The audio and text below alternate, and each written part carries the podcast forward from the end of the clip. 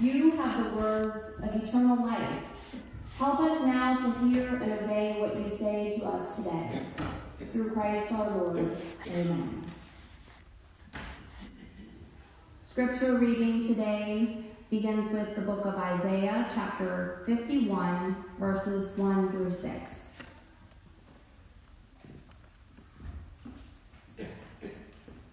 Listen to me, you who pursue righteousness, you who seek the Lord. Look to the rock from which you were hewn, and to the quarry from which you were dug. Look to Abraham, your father, and to Sarah who bore you. For he was but one when I called him, that I might bless him and multiply him. For the Lord comforts Zion. He comforts all her waste places and makes her wilderness like Eden, her desert like the garden of the Lord. Joy and gladness will be found in her, thanksgiving and the voice of song. Give attention to me, my people, and give ear to me, my nation. For a law will go out from me, and I will set my justice for a light to the peoples. My righteousness draws near, my salvation has gone out, and my arms will judge the peoples. The coastlands hope for me, and for my arm they wait. Lift up your eyes to the heavens, and look at the earth beneath. For the heavens vanish like smoke, the earth will wear out like a garment, and they who dwell in it will die in like manner, but my salvation will be forever, and my righteousness will never be dismayed. Listen to me, you who know righteousness, the people in whose heart is my law. Fear not the reproach of man, nor be dismayed by their revealings. For the moth will eat them up like a garment, and the worm will eat them like wool. But my righteousness will be forever, and my salvation to all generations. This is the word of the Lord.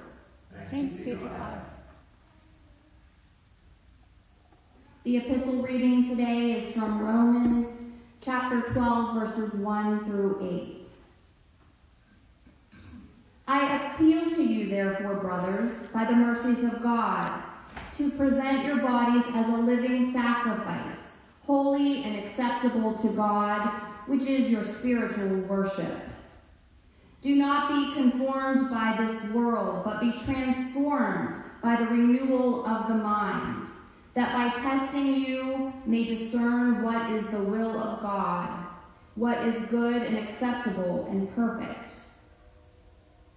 For by the grace given to me, I say to everyone among you, not to think of himself more highly than he ought to think, but to think with sober judgment, each according to the measure of faith that God has assigned. For as in one body we have many members, and the members do not all have the same function. So we, though many, are one body in Christ, and individually members one of another having gifts that differ according to the grace given to us. Let us use them.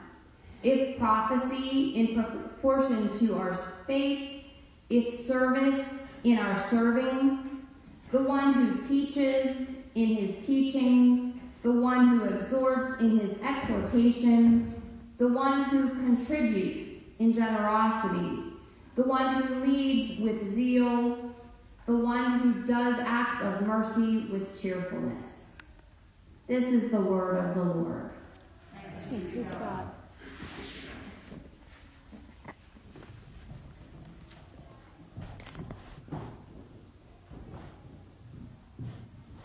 May the words of my mouth and the meditations of each of our hearts be pleasing and acceptable to you, O God, our rock and our redeemer.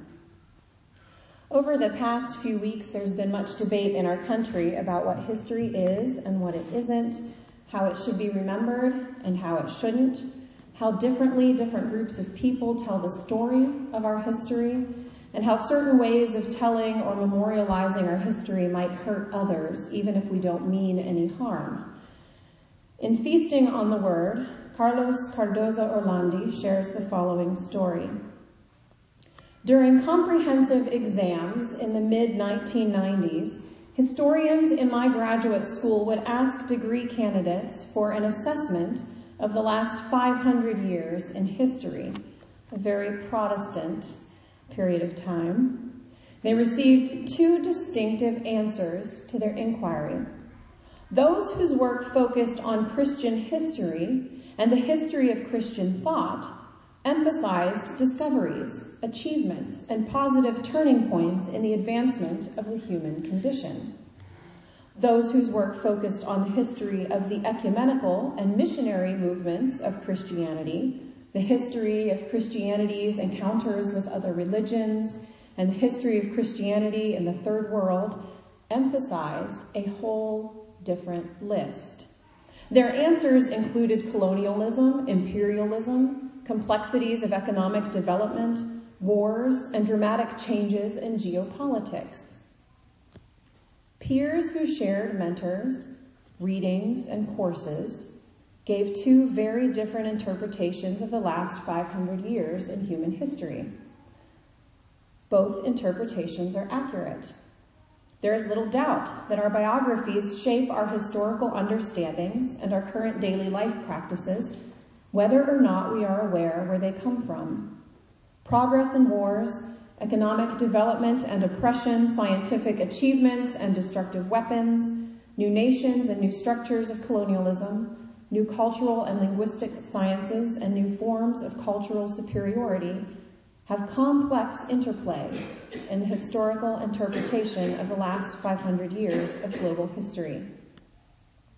The past is much more than just a discovery of mistakes not to be repeated or a source of information for a better future. It is also much more than simply the history of colonialism or of low conflict warfare as a result of the Cold War. So what is the past? Is there a purpose for history. We see this very tension in an interesting way in our passage from Isaiah today. We are all hewn, big fancy word for cut, from the same quarry. We're all made of the same sort of stone. And we are all called to look at our history, our ancestors, our past, but we all see that past differently because we all experienced it in different ways. Each of us grew up in a slightly different time and place. Even if we found the two people in this room who have more in common with one another than any other pair in this room, they would still have different life experiences, passions, different focus, different gifts. This is why the church is one of the places that this push and this pull of sharing history can be the most difficult and the most contentious, but out of which can come the most blessing and abundance and community. We know that our history is important. We can feel it in our souls and we can read it in scripture. But we all have a slightly different place in history, each and every one of us. And this is where Paul comes in, in our passage in Romans today. Poor Paul is ministering to a church that is trying to manage how to bring together Jewish and Gentile Christians. And from where we stand in history today, we tend to miss what a truly huge task that was. It got ugly. Paul had a huge job, and at least half of the stuff that he writes to these churches, these things that we still have now in letters, in scripture, are about how to try and come together in spite of our differences. This church that Paul was writing to in Rome was not taking their theology, their religion, and their beliefs and letting it change the way they lived their lives. They were living their lives the way they wanted to. The whole point, however, of looking to our ancestors is for examples of theology put into action. We can sit around here talking about right and wrong and what God means by this or that until we're blue in the face, but if it doesn't change a thing about us, it's meaningless. Theology and religion do not matter at all if we are not constantly growing and changing as a result. Paul also makes it clear here that we are not just talking about head knowledge, and we're not just talking about spiritual enlightenment, and we're not just talking about the way we behave. All of these things need to make room to grow and change, or we've missed the mark. I love the way that Rochelle Stackhouse puts it in her commentary on this passage. Verse 3 may indicate that one sacrifice involved in all of this comes when we admit to ourselves and then live out in our lives the reality that the world does not revolve around us as individuals. It's not about you, Paul seems to be saying. Some of us are happy to continue expanding our knowledge without letting our actions change at all. Some of us are happy to focus on what we and others should and shouldn't be doing, but we ignore spiritual connection with God. Others of us are all spiritual connection with no real concrete knowledge or learning. The sacrifice here is to worry about all those aspects of worship we don't inherently want to bother with and rely on those around us with other gifts and talents to help us along our journey. Stackhouse goes on to say that while there are certainly church members who may think too highly of themselves, there are also those with obvious gifts or skills who may not think highly enough of themselves, assuming they are not good enough to contribute. Paul's body metaphor challenges that group of people to consider that everyone, every member of the body of Christ in the church has a gift to contribute to the functioning of that body. This implies that everyone's gifts are not only present, but needed for the living body of Christ to function in the world as it seeks to discern and live out the will of God. In this case, the transformation of the mind back in verse 2 may mean that someone ceases to deny her or his gifts and steps out in faith, taking a risk to serve. One of the things that Paul discovered is important at times like those, which are really times like these still, is that the church coming together to confess what it is that we are all about. Paul comes to the church in Rome and says, We are about unity and about diversity of gifts and about honoring those gifts, all of them, so that God might be glorified and the gospel proclaimed. When the church couldn't agree on what God being three in one meant, the Apostles' Creed was written as a statement of faith of the church. When there was contention in the church about what it meant for Christ to be both human and divine, the Nicene Creed was born. The Declaration of Barmen was developed in response to Adolf Hitler's control in Germany in the 1930s.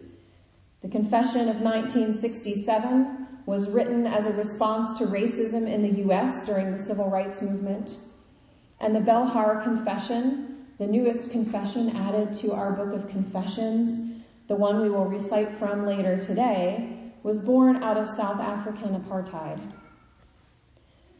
When we come to these times in which there are clashes in society, our call is to gather together, to declare what we know is true, to care deeply for our own transformation as individuals and as a community, and to put our theology to work for the betterment of humanity. Mind, spirit, and body are all involved in this. And sometimes, in fact, I would argue usually, this is uncomfortable. There was a news anchor recently who broke down in tears on a national broadcast because she was so uncomfortable being forced to talk about racism in our country. And she got lambasted by quite a few folks for it, which I think is pretty unfair, regardless of if I agree with her viewpoint or not. Because realizing that we are uncomfortable, realizing that we have to talk about things that are uncomfortable, and processing that discomfort is often the first step toward growth and healing.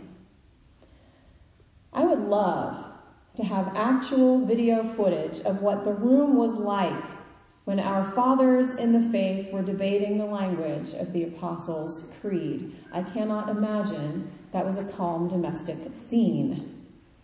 There is an old story which to be fair is not necessarily historically accurate, but it's a great story to tell. There's a story that St. Nicholas, yes, that St. Nicholas, got so wound up debating against the heretical Arius at the Council of Nicaea, from which the Nicene Creed was born, that he punched Arius, knocking him out. Most recently in our tradition, there were some very uncomfortable and heated debates in our denomination when it was being decided if the Belhar Confession should be added to our Book of Confessions. Transformation of our minds and even declaration of our faith is not an easy process, but it is so worth it. So what does it look like? to be a people of confession and of transformation and spiritual depth and of just action in a time when different perspectives on the world and history are clashing in real, intimidating, uncomfortable, and sometimes violent ways. How do we reflect on those who went before us in ways that can help us find our way today? We remember the confessions of the church. We reflect back on these creeds and confessions, both those in scripture, like the one that Paul makes in Romans 12, and those that the church has debated and wrestled with since, that we find in our book of confessions. This is a way of looking back on how our ancestors dealt with conflict and difficult times. We go deeper into scripture, now more than ever, it is important for us to know this book that we call holy. This is a big, confusing book, which is exactly why we're starting from the ground up together this fall. And yes, that is absolutely another shameless plug for the Bible study that is starting up in a couple of weeks. Amen.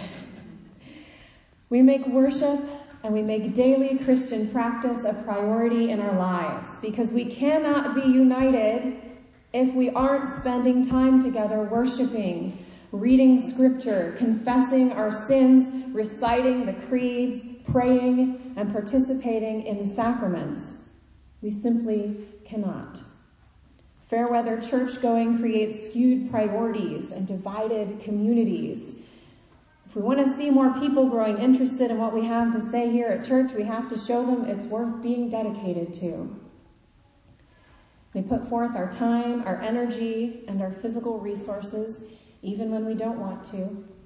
Making our bodies a spiritual sacrifice means realizing that the physical world, including our energy and our possessions and our time, belong to God. We have no right to hold back anything that is already God's. And finally, we encourage the gifts and talents that we see in one another as well as using our own to the fullest. There are certainly people in the world, Christians included, who need to be reminded that they are not as singularly wonderful as they think they are. But there are also many in our midst who downplay their gifts or think they haven't got any. It's our job as a community to encourage those around us and to remind them that we aren't all teachers or organizers. We aren't all prophets. But we are all vital and we are all gifted. We are all needed in the community and in the history of the church. Spiritual sacrifice, as Paul describes it in Romans, is all of these things. It is committing with body, mind, and spirit to our community, even when it's hard or contentious or uncomfortable. It means looking back at the ways our forebears sacrificed by creating these beautiful works of theology that we call confessions and creeds, at the rich history of scriptural study and interpretation that we have. We have thousands of years of documentation of people reading and reflecting on our scriptures. It means connecting to our spiritual mothers and fathers in worship and in sacrament, sacrament in that great cloud of witnesses, modeling our lives after the great saints of the past, by committing our whole lives without holding back, just as they did, and by seeing each person around us as a living, breathing part of God's wild and wonderful work in the world around us. Amen.